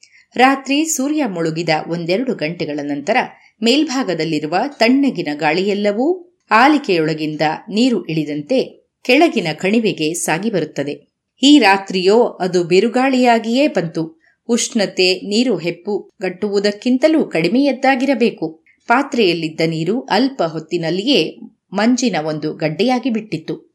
ಯಾವ ದಿರಿಸಿಗೂ ಈ ಗಾಳಿಯನ್ನು ತಡೆಯುವ ಶಕ್ತಿ ಇದ್ದಂತೆ ತೋರಲಿಲ್ಲ. ಚಳಿಯಿಂದ ನಾನು ಬಹಳ ಒದ್ದಾಡಿದೆ. ನಿದ್ರೆಯನ್ನೂ ಮಾಡಲಾಗಲಿಲ್ಲ. ಹೀಗಾಗಿ ಬೆಳಿಗ್ಗೆ ಎದ್ದಾಗ ಕೈಕಾಲುಗಳೆಲ್ಲವೂ ಮರಗಟ್ಟಿದಂತಾಗಿ ಚುರುಕು ಕಳೆದುಕೊಂಡಿದ್ದುವು.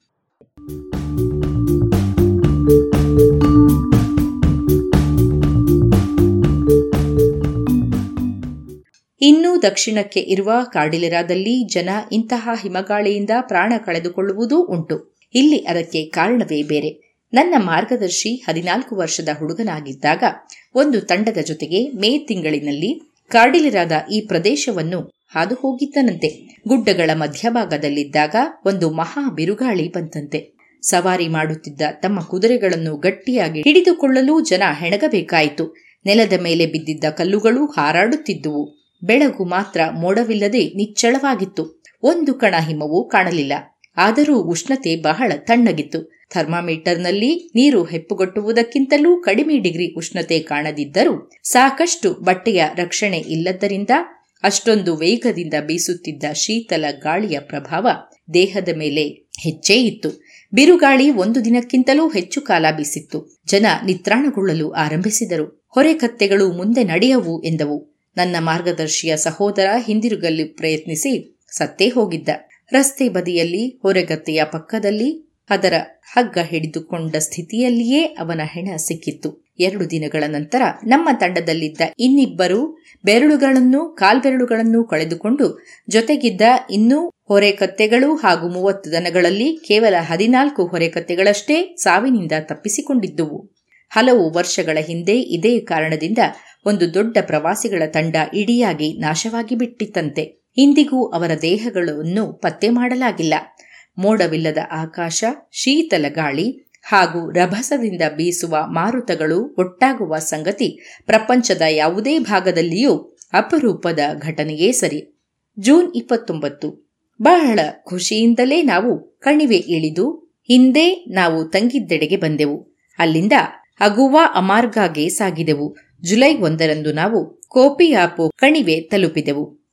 ಡೆಸ್ಟೋ ಬ್ಲಾಡೋದ ಒಣ ಗಾಳಿಯನ್ನು ಸೇವಿಸಿದ್ದ ನಮಗೆ ಹಸಿ ಮೇವಿನ ಪರಿಮಳ ಸಂತಸದಾಯಕವಾಗಿತ್ತು. ಪಟ್ಟಣದಲ್ಲಿದ್ದಾಗ ನಾನು ಅಲ್ಲಿನ ನಿವಾಸಿಗಳು ಒಂದು ಎಲ್ ಬ್ರಾಮಡೋರ್ ಅಥವಾ ಗರ್ಜಿಸುವ ಬೆಟ್ಟದ ಬಗ್ಗೆ ಮಾತನಾಡುವುದನ್ನು ಕೇಳಿದ್ದೆ.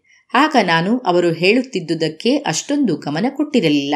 ನನಗೆ ತಿಳಿದುದು ಏನೆಂದರೆ ಬೆಟ್ಟವೆಲ್ಲವೂ ಮರಳಿನಿಂದ ತುಂಬಿರುತ್ತದೆ. ಅದರ ಮೇಲೆ ಜನ ಹತ್ತಿ ಮರಳನ್ನು ಕದಟಿದಾಗ ಸದ್ದು ಬರುತ್ತದೆ ಎಂದು ಕೆಂಪು ಸಮುದ್ರ ಬಳಿಯಲ್ಲಿರುವ ಮೌಂಟ್ ಸಿನಾಯ ಪರ್ವತದ ಬಳಿಯಲ್ಲಿ ಪ್ರವಾಸಿಗರಿಗೆ ಕೇಳಿಸಿದ ಸದ್ದಿನ ಕುರಿತು ಇಂತಹುದೇ ಒಂದು ವಿವರಣೆಯನ್ನು ಪರಿಣತರಾದ ಸೀಡ್ಸೆನ್ ಹಾಗೂ ಎಹ್ರೆನ್ಬರ್ಗ್ ಕೂಡ ಹೇಳಿದ್ದರು. ನನ್ನ ಜೊತೆ ಸಂಭಾಷಣೆ ಮಾಡಿದವರಲ್ಲಿ ಒಬ್ಬ ಸ್ವತಃ ಈ ಸದ್ದನ್ನು ಕೇಳಿದ್ದ. ಅದು ಬಹಳ ಬೆರಗು ತರುವ ಸದ್ದು ಎಂದು ಆತ ವಿವರಿಸಿದ್ದ. ಅದು ಹೇಗೆ ಉಂಟಾಗುತ್ತದೆಂದು ಅರ್ಥವಾಗದಿದ್ದರೂ ಆ ಸದ್ದು ಉಂಟಾಗಲು ಮರಳನ್ನು ಜರುಗಿಸಬೇಕಾಗುತ್ತದೆ ಎಂದು ಆತ ಖಡ ಖಂಡಿತವಾಗಿ ಹೇಳಿದ್ದ.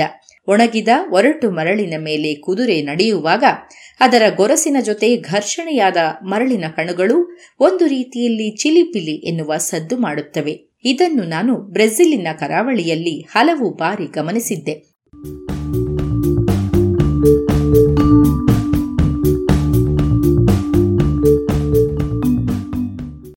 ಮೂರು ದಿನಗಳಾದ ಮೇಲೆ ಪಟ್ಟಣದಿಂದ ಹದಿನೆಂಟು ಲೀಗ್ ದೂರದಲ್ಲಿದ್ದ ಬಂದರಿಗೆ ಬೀಗಲ್ ಹಡಗು ಬಂದು ತಲುಪಿದೆ ಎಂದು ಕೇಳಿದೆ. ಈ ಕಣಿವೆಯಲ್ಲಿ ಕೃಷಿ ಮಾಡಿದ ಭೂಮಿ ಬಲು ಕಡಿಮೆ. ವಿಶಾಲವಾದ ಕಣಿವೆಯ ಬಹುತೇಕ ಪ್ರದೇಶ ಕತ್ತೆಗಳು ತಿನ್ನದಂತಹ ಒಂದು ತೆಳುವಾದ ಹುಲ್ಲಿಗೆ ಆಧಾರವಾಗಿವೆ. ಸಸ್ಯರಾಶಿಯ ಈ ಬಡತನಕ್ಕೆ ಇಲ್ಲಿನ ಮಣ್ಣಿನಲ್ಲಿ ಕೂಡಿರುವ ಲವಣಾಂಶದ ಪ್ರಮಾಣವೇ ಕಾರಣ. ಬಂದರು ಎಂದರೆ ಇನ್ನೇನಲ್ಲ. ಬರಡಾದ ಬಯಲಿನಂಚಿಗಿರುವ ಕೆಲವು ಕೆಟ್ಟ ಗುಡಿಸಲುಗಳಷ್ಟೇ. ಈಗ ಸಮುದ್ರದವರೆಗೂ ಹರಿಯಬಹುದಾದಷ್ಟು ನೀರು ನದಿಯಲ್ಲಿರುವುದರಿಂದ ಇಲ್ಲಿನ ನಿವಾಸಿಗಳಿಗೆ ಒಂದೂವರೆ ಮೈಲು ದೂರದೊಳಗೆ ಸಿಹಿ ನೀರು ದೊರಕುವ ಅದೃಷ್ಟ ಲಭಿಸಿದೆ. ಕಡಲ ತೀರದಲ್ಲಿ ಸರಕುಗಳ ಬೃಹತ್ ಗುಡ್ಡೆಗಳೇ ಇದ್ದುವು ಅಲ್ಲಿ ಸ್ವಲ್ಪ ಚಟುವಟಿಕೆ ನಡೆದಂತೆ ತೋರುತ್ತಿತ್ತು. ಸಂಜೆ ಚಿಲಿಯಲ್ಲಿ ಲೀಗು ಲೀಗುಗಳ ದೂರ ನನ್ನೊಡನೆಯೇ ಪಯಣಿಸಿದ್ದ ಸಹಚಾರಿ ಮಾರಿಯಾನೋ ಗೊಂಜಾಲೆಸಿಗೆ ವಿದಾಯ ಹೇಳಿದೆ. ಮರುದಿನ ಬೆಳಗ್ಗೆ ಬೀಗಲ್ ಹಡಗು ಇಕಿಕಿಗೆ ಪಯಣ ಆರಂಭಿಸಿತು.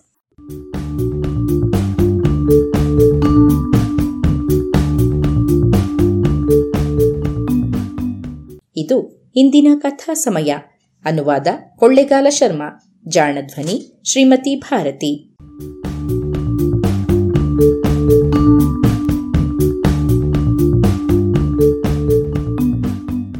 ನೆರವು ಶ್ರೀಮತಿ ನಾಗರತ್ನ ಸ್ಮಾರಕ ಅನುದಾನ.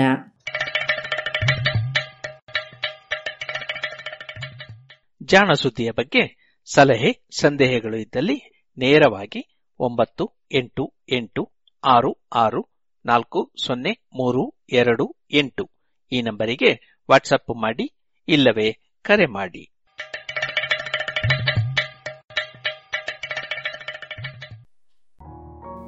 ಇದುವರೆಗೆ ಜಾಣ ಸುದ್ದಿ ಕೇಳಿದಿರಿ. ಟಿಎಸ್ ಲಕ್ಷ್ಮೀನಾರಾಯಣ ಭಟ್ ಅವರ ಸಾಹಿತ್ಯದ ಭಾವಗೀತೆಗಳು ಪ್ರಸಾರವಾಗಲಿದೆ.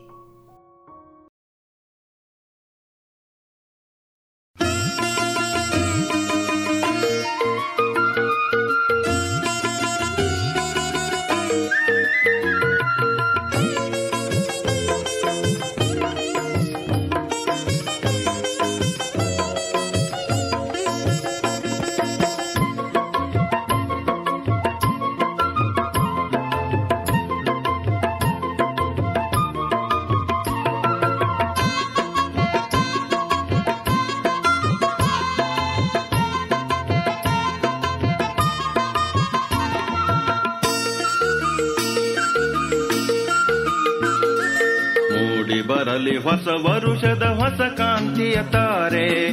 ಸಾಗಿ ಬರಲಿ ಮೇಲಿನಿಂದ ಹೊಸ ಬೆಳಕಿನ ಧಾರೆ. ಮೂಡಿ ಬರಲಿ ಹೊಸ ವರುಷದ ಹೊಸ ಕಾಂತಿಯ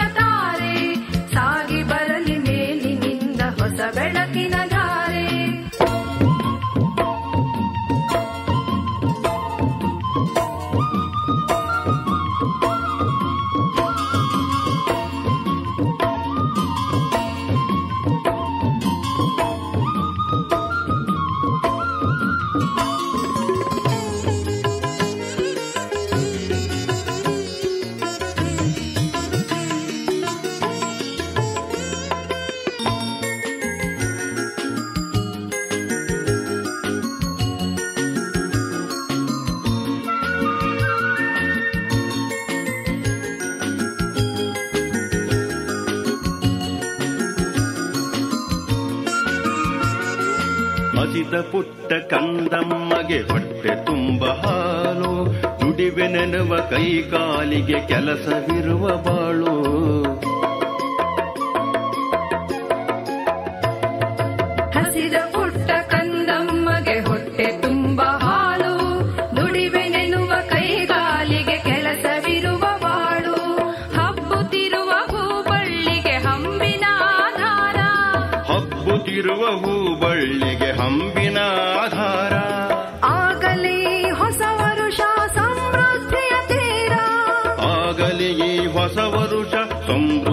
ತೀರ. ಮೂಡಿ ಬರಲಿ ಹೊಸ ವರುಷದ ಹೊಸ ಕಾಂತಿಯ ತಾರೆ. ಸಾಗಿ ಬರಲಿ ಮೇಲಿನಿಂದ ಹೊಸ ಬೆಳಕಿನ ಧಾರೆ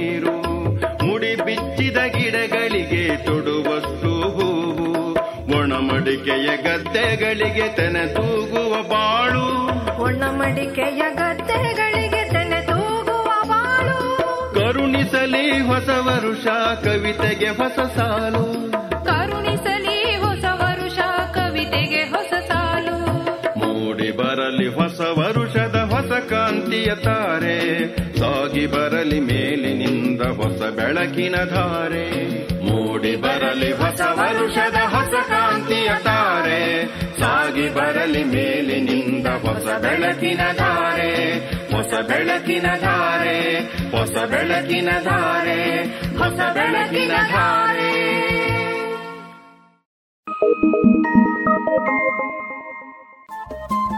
ರೇಡಿಯೋ ಪಾಂಚಜನ್ಯ ತೊಂಬತ್ತು ಬಿಂದು ಎಂಟು ಎಫ್ಎಂ ಸಮುದಾಯ ಬಾನುಲಿ ಕೇಂದ್ರ ಪುತ್ತೂರು. ಇದು ಜೀವ ಜೀವದ ಸ್ವರ ಸಂಚಾರ.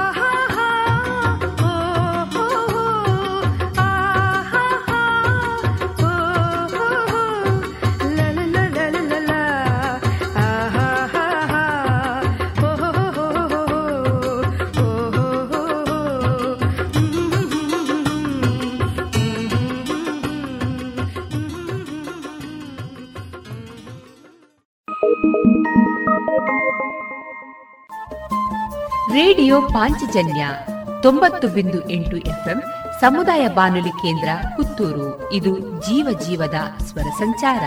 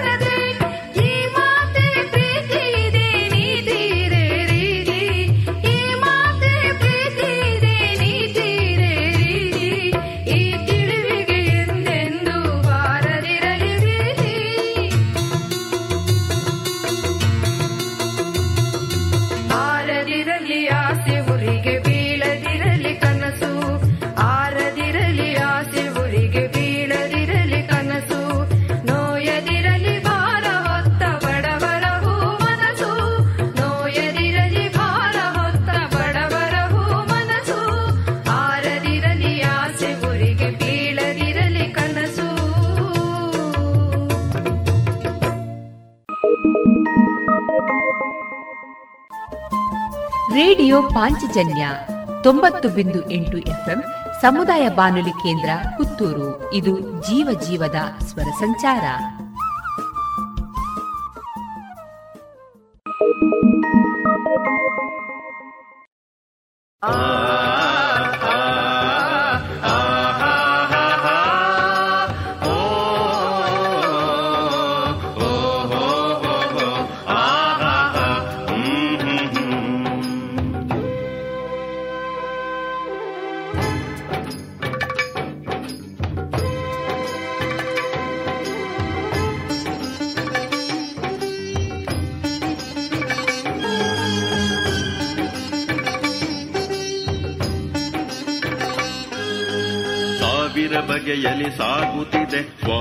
ಸ್ವಾತಂತ್ರ್ಯದ ಮಾನು ಬಾನು ಹುವಿಯು ಬರೆಯುತ್ತಿವೆ ಸಿರಿ ಬೆಳಕಿನ ಭಾಷಾ.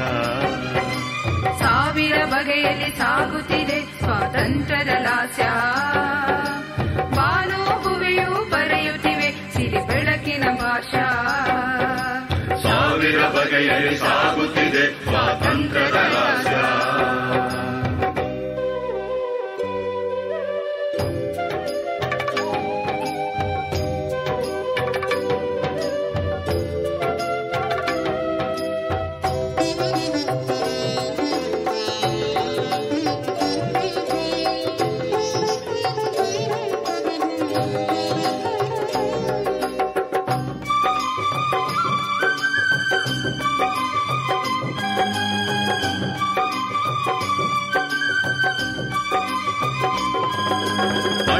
ಮರದಲ್ಲಿ ಸಾಗುವ ಚೈತ್ರನ ಚಿಗುರಿನ ಧಾಳಿಯಲಿ ಮುಗಿಲ ಬಾಗಿಲ ಸರಿಸಿ ಸುರಿಯುವ ನಿರ್ಮಲ ಧಾರೆಯಲಿ.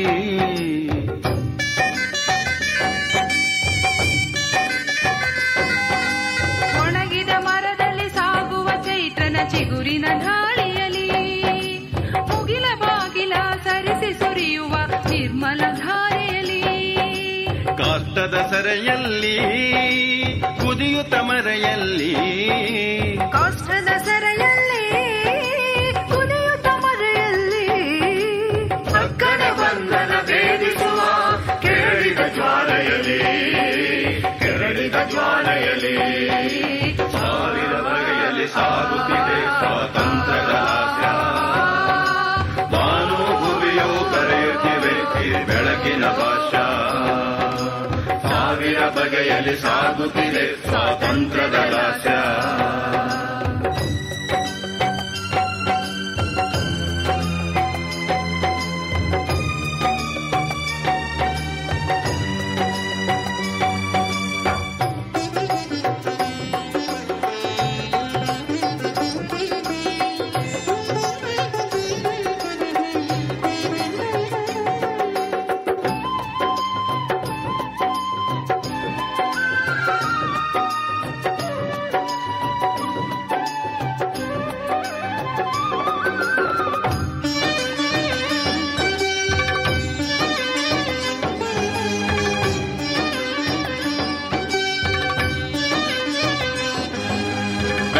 ಬಾನಿನಲ್ಲಿ ಹೊನ್ನಿನ ಬಿಂಬ ಹಚ್ಚಿದ ಸಿರಿಹಣತೆ ಹಕ್ಕಿದನಿಗಳೇ ದಿಕ್ಕಿನ ತುಂಬ ದನಿಯೊಡದಿದ ಕವಿತೆ.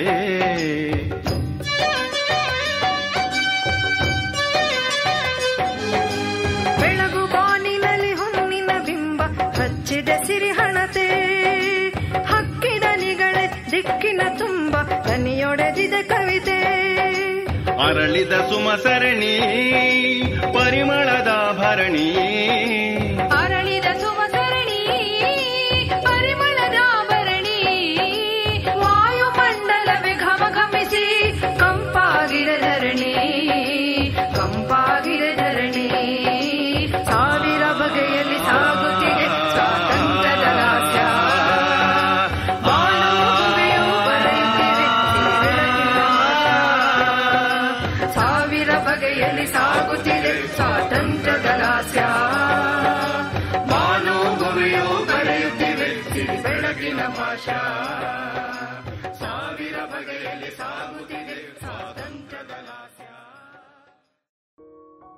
ಸ್ವಾತಂತ್ರ್ಯದ ಟಿ ಎಸ್ ಲಕ್ಷ್ಮೀನಾರಾಯಣ ಭಟ್ ಅವರ ಸಾಹಿತ್ಯದ ಭಾವಗೀತೆಗಳನ್ನ ಕೇಳಿದ್ರಿ.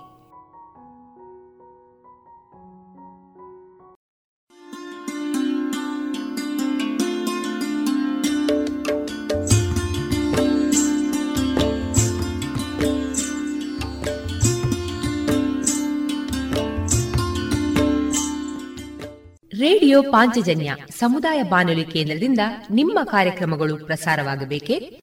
ಹಾಗಿದ್ದರೆ ನಮ್ಮನ್ನು ಸಂಪರ್ಕಿಸಿ. ನಮ್ಮ ದೂರವಾಣಿ ಸಂಖ್ಯೆ ಸೊನ್ನೆ ಎಂಟು ಎರಡು ಐದು ಒಂದು, ಎರಡು ಒಂಬತ್ತು ಎಂಟು ನಾಲ್ಕು ಒಂಬತ್ತು ಒಂಬತ್ತು.